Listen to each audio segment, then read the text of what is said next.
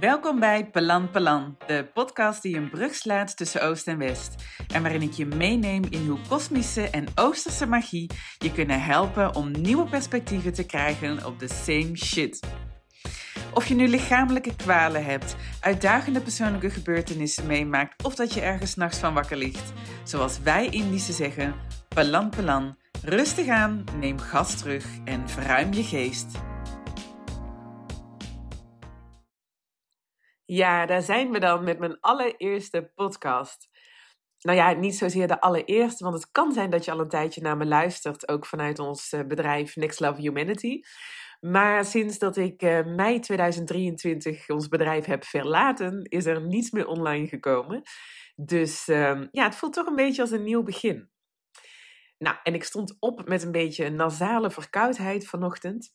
En, um, maar ik dacht, ja, als het de tijd is, is het de tijd. Dus ik um, voel heel sterk dat ik deze podcast vandaag de wereld in wil brengen. En um, nou ja, dan uh, hoop ik dat je daar een beetje doorheen kunt luisteren. Goed, want in deze podcast, überhaupt in de hele, hele podcastreeks, um, ga ik het met je hebben over, of ga ik je meenemen in Oosterse, oftewel Taoïstische en ook kosmische magie. En magie klinkt natuurlijk heel erg alsof het, of ja, nee, kan klinken alsof dat onbereikbaar is. Maar als ik dan kijk naar mezelf en mijn leven en vooral ook het afgelopen jaar, dan denk ik dat echt, ja, dan gun ik eigenlijk iedereen wel de gedragenheid die je kunt voelen op het moment dat je dat wat meer toelaat ook in je leven.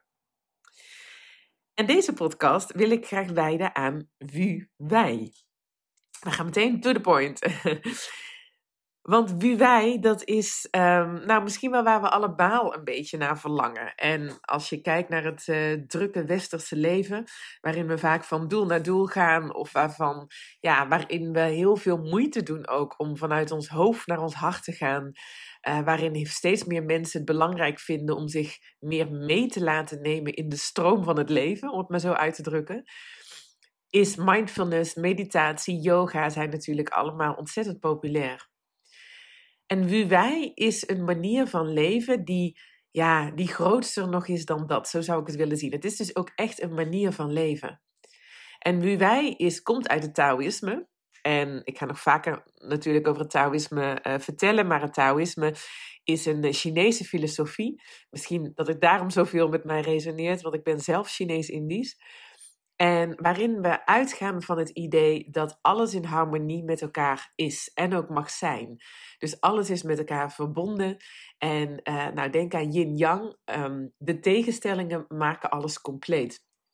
Klinkt nog een beetje abstract, maar um, dat is wel wat het is. En um, binnen het Taoïsme gaan we er ook van uit dat alles cyclisch is. Dus als je kijkt, we nemen de natuur als het voorbeeld.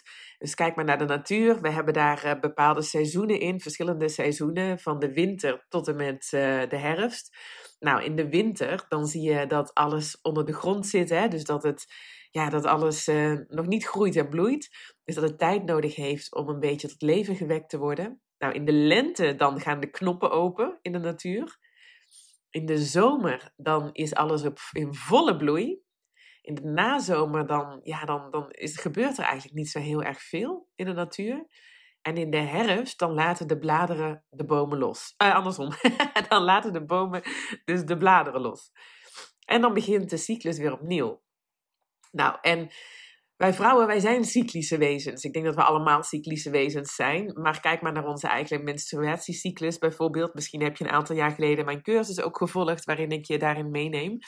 Maar um, ook ons leven kunnen we zien als cycli die aan elkaar zitten. Want nou, denk bijvoorbeeld aan, stel je voor je bent in een nieuw, in nieuw werk uh, begonnen. Dat begint in de winter, want dat is allemaal nog een beetje uitzoeken, onderzoeken. En dan start de lente, de volgende fase als je in een nieuwe baan zit, is dat je dus letterlijk aan de slag gaat. Dat je gaat werken, dat je gaat onderzoeken hoe werkt het hier. Um, ja, hoe kan ik het allemaal vormgeven? Um, je wordt ingewerkt als het ware. Nou, dan komt de zomer en dat is die periode dat je helemaal op de top van je kunnen zit.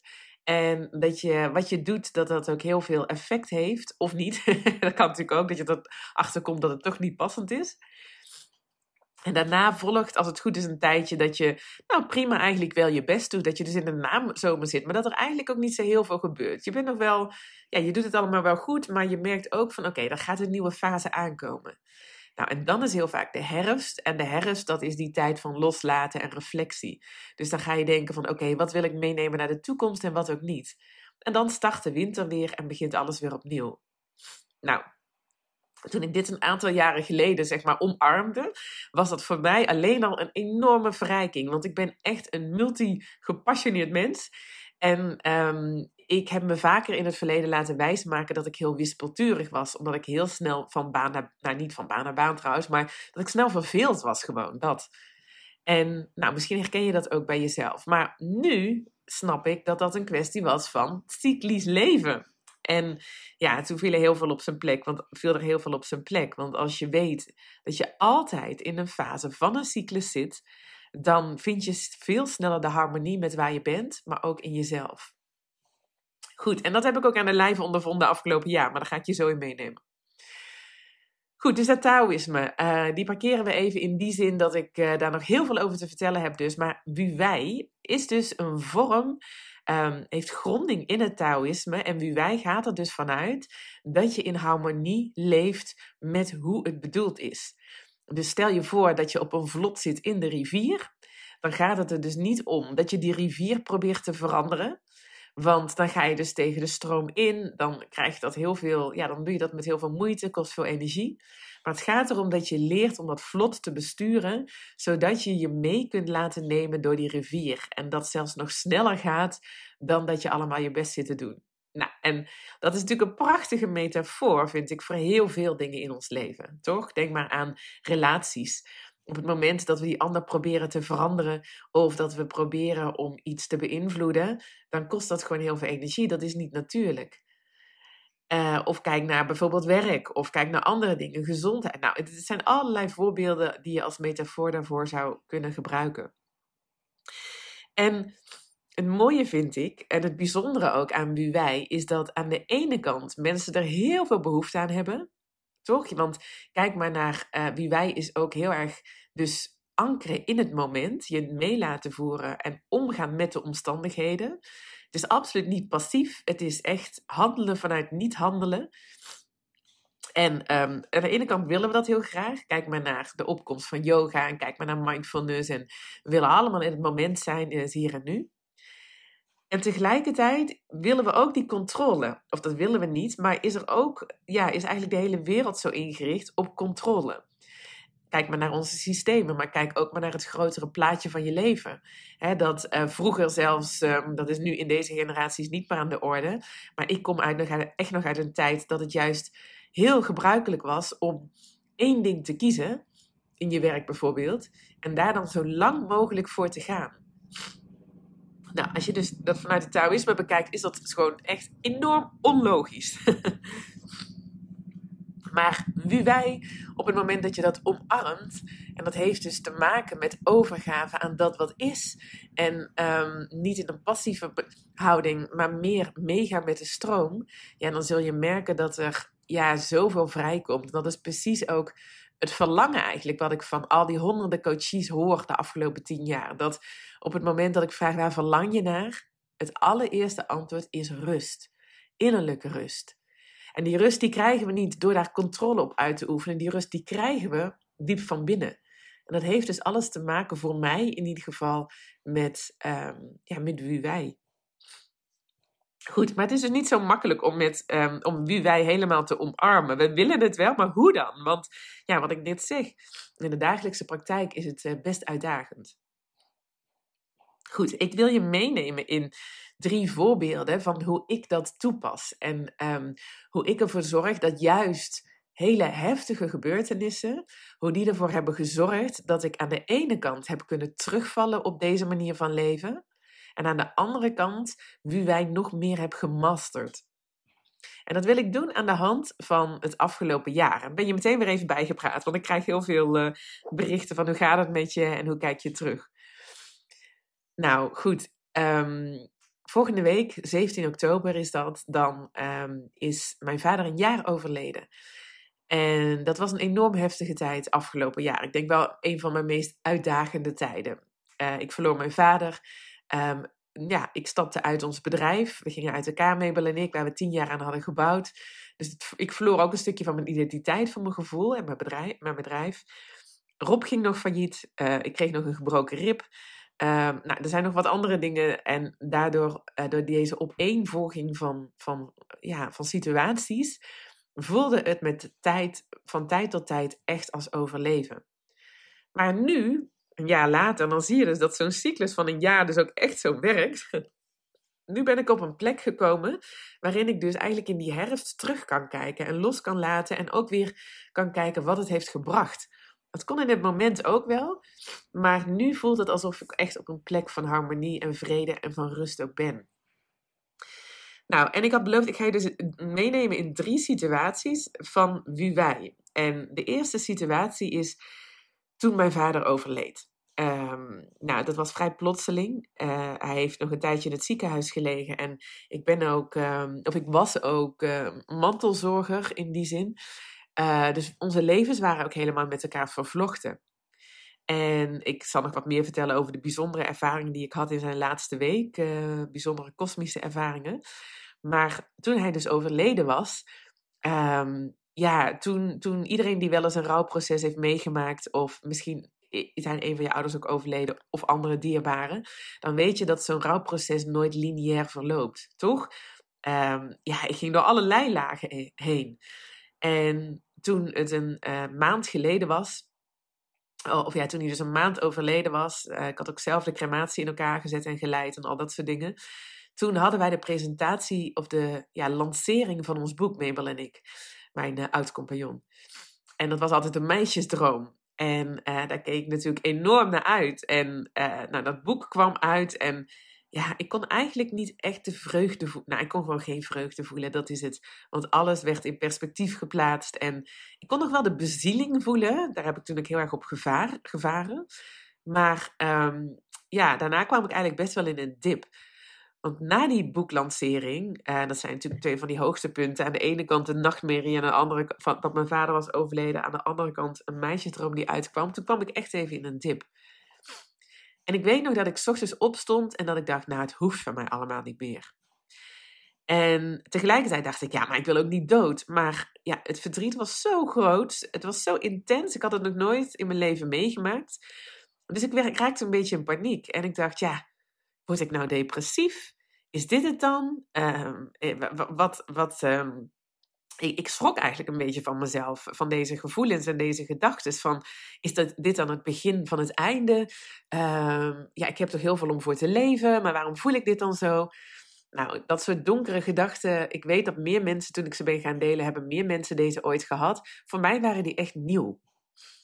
En wat ik ging doen, was dus me inderdaad dat soort vragen stellen van oh god, waar gaat het heen? Nou, totdat ik op een rouwretret ging. En op die rouwretret het doel was om je emoties de ruimte te geven. En daar voelde ik heel sterk, wauw. Dat is het. Ik moet mijn emoties de ruimte geven. En wat ik aan het doen was onbewust, was het labelen van deze emoties. En dat doen we natuurlijk vaak. We voelen iets, we pakken het vast en we willen de analyse in. Toch? We willen weten waar komt het vandaan, waar gaat het heen. En voor iemand die nog niet met bewustzijn te maken heeft gehad of nog niet in persoonlijke groei zit, is dat natuurlijk super waardevol. Maar op het moment dat je, net als jij en net als ik, al veel uh, hebt gedaan daarin, uh, kan het soms averechts werken, heb ik in ieder geval ervaren.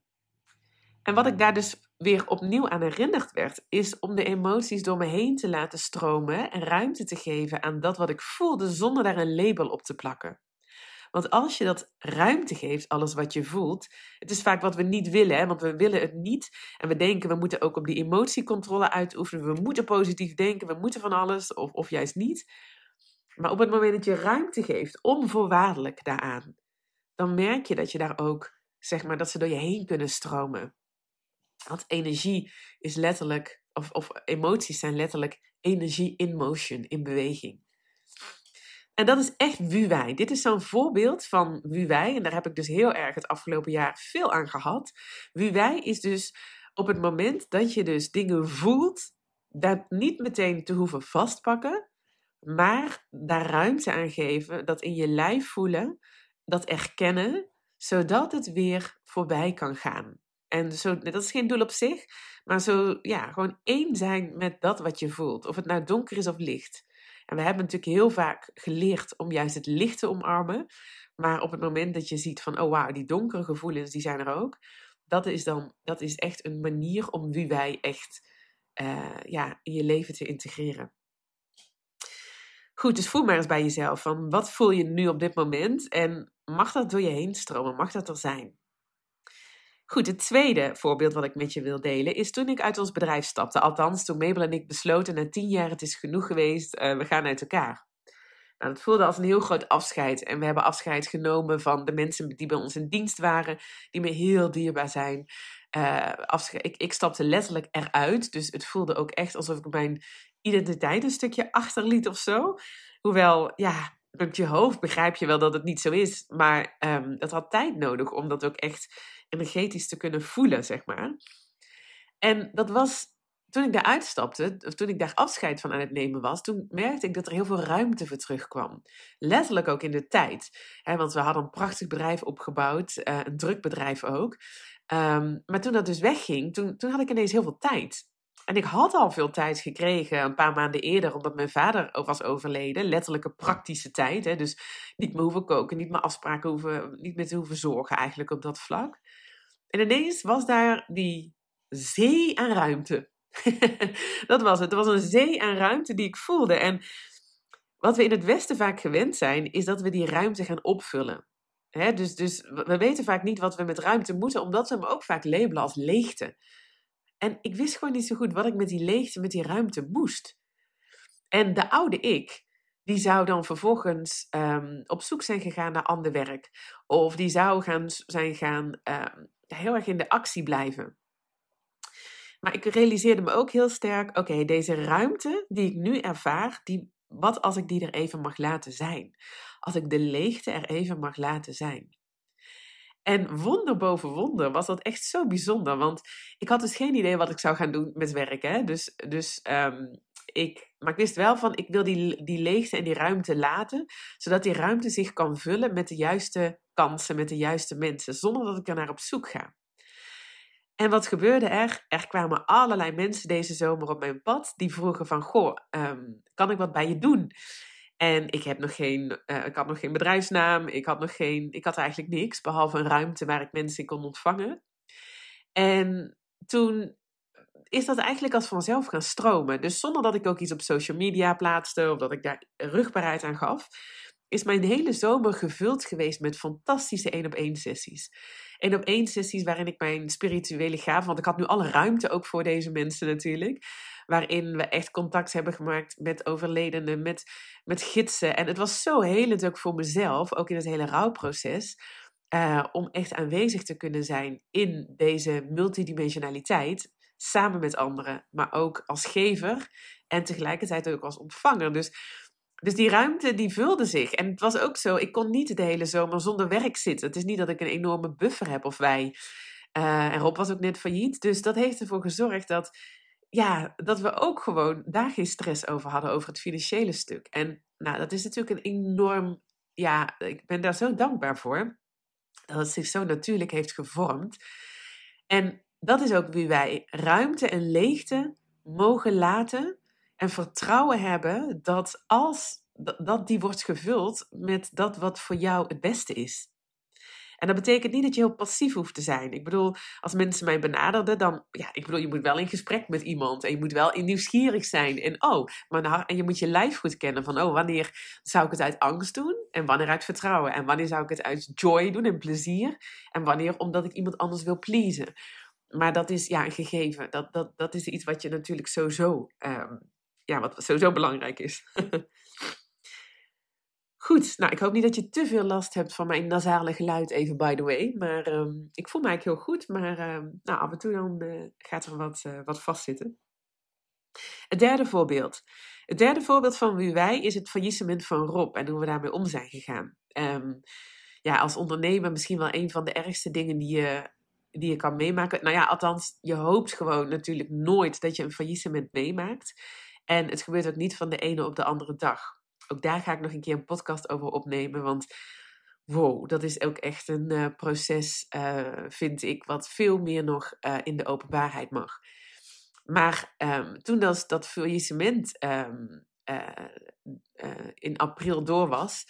en dan, ja, we hadden natuurlijk al het overlijden van mijn vader in oktober. Toen ik zelf in februari, Mabel en ik uit elkaar. En toen in april gebeurde dus dat faillissement. Nou, toen merkte ik heel sterk van, oh god, en dat zul je misschien ook bij jezelf herkennen. Op het moment dat um, mensen om je heen uh, ergens last van hebben, het moeilijk hebben, het zwaar hebben. Um, en we hebben ook nog een gezin met twee kleine kinderen, Lola van drie en Fedda van zes. Dan voel je dat, dat, dat er iets verandert in de harmonie. En bij ons was die harmonie gewoon even weg. Dat kan ik best wel zeggen. Dat, dat was gewoon even weg door alle stress en door alles. En toen was die kogel door de kerk en toen kwam er eigenlijk ook weer ruimte voor in de plaats. Maar als er ruimte komt, dan is er ook heel vaak ruimte om te voelen. Dus ja, we voelden natuurlijk van alles en dat was echt niet makkelijk. En um, ik wist meteen wat mijn valkuil was. Want wat voor ons vrouwen, jij, ja, misschien ben je trouwens een man als je dit luistert, kan natuurlijk ook, hè? Moet ik even wennen aan mijn nieuwe doelgroep. um, je bent heel snel, als je een beetje gevoelig bent, geneigd om alles te gaan dragen. Ken dat? Dus die ander voelt zich niet goed, of die ander, of het gezin, of wat dan ook. Je, bent, je kan veel dragen, dus je bent heel erg snel gewend om te gaan dragen. En ik ben ervan overtuigd dat is niet altijd verkeerd. Als je maar zorgt dat je zelf ook gedragen wordt. Nou, en dat besefte ik me heel sterk. Dus ik ging denken: oké, maar hoe kan ik me gedragen voelen? En tuurlijk, ik heb hartstikke lieve vriendinnen en vrienden, maar bij mij voelde ik heel sterk nee. Waar ik gedragen mag, door mag gaan worden, nog meer, is juist die multidimensionaliteit. Dus eigenlijk uh, het grotere plaatje van het leven, het universum of whatever, hoe je het ook wil noemen. En dan heb ik de afgelopen jaren me daar heel veel in, um, ja, heb ik me daar heel veel mee bezig gehouden. Dus ik wist ook meteen, oké, twee dingen. Aan de ene kant mag ik uh, wat ik nog meer mag activeren, is gedragen worden door mijn roots. Dat waar ik vandaan kom, die Chinees-Indische cultuur, maar ook mijn voorouders, uh, al dan niet levend, uh, daarin mogen leunen. En tegelijkertijd aan de andere kant uh, voelde ik een heel erge hang naar gedragenheid vanuit ja, echt dat grootste plaatje. Dus ik wilde altijd me veel meer verdiepen in vorige levens.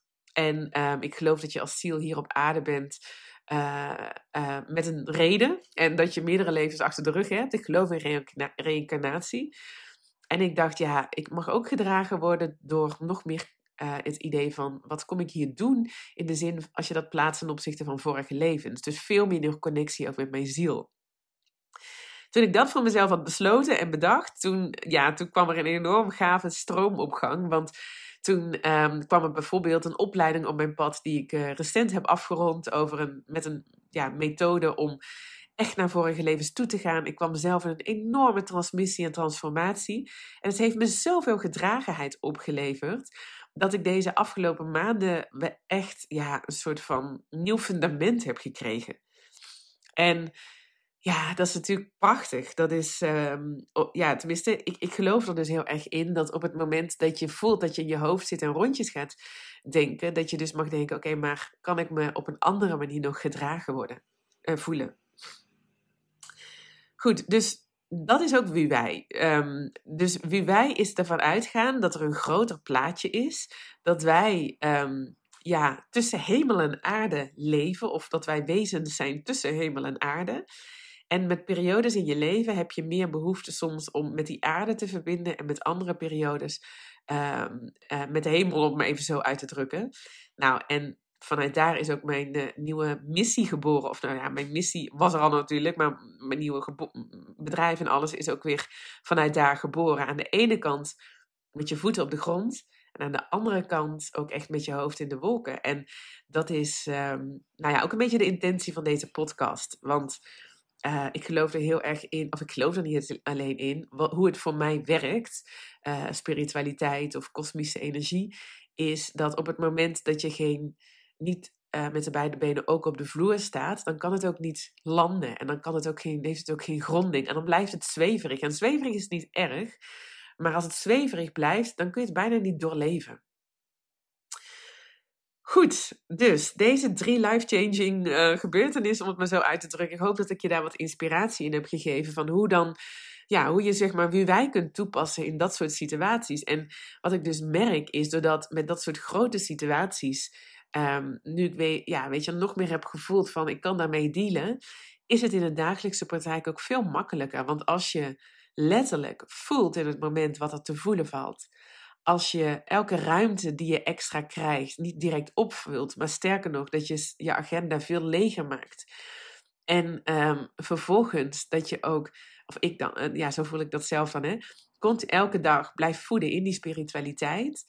Um, ja, volgens mij uh, heb je dan goud te pakken. Dat, zo voel ik dat in ieder geval. En vanuit daar kunnen er prachtige dingen steeds weer opnieuw ontstaan. En nou, dat is voor een andere podcast, want ik ben al 25 minuten aan het praten. Dus ik ga je in een volgende podcast meenemen in ja, hoe mijn, voor je, als je dat interessant vindt, althans, hoe mijn leven er dan nu uitziet. Um, waar ik mijn eh, energie aan geef, wat ik heb geactiveerd en al dat soort dingen. Maar één ding is zeker, ik ben er helemaal klaar voor om, uh, ja, om jou uh, daar enorm in te inspireren. Goed, wie wij dus. Ik hoop dat je geïnspireerd dus bent en dat je um, ja, nieuwsgierig bent geworden naar meer. Dus laat het me als je wil weten. Ik zou je ontzettend dankbaar zijn als je laat weten wat je aan deze podcast hebt gehad. Dat kun je doen door vijf sterren te geven op iTunes en ook een comment. Of dat kun je doen um, met een andere comment en een eh, DM via Instagram. Vind ik ook altijd leuk. Of als je de podcast deelt natuurlijk.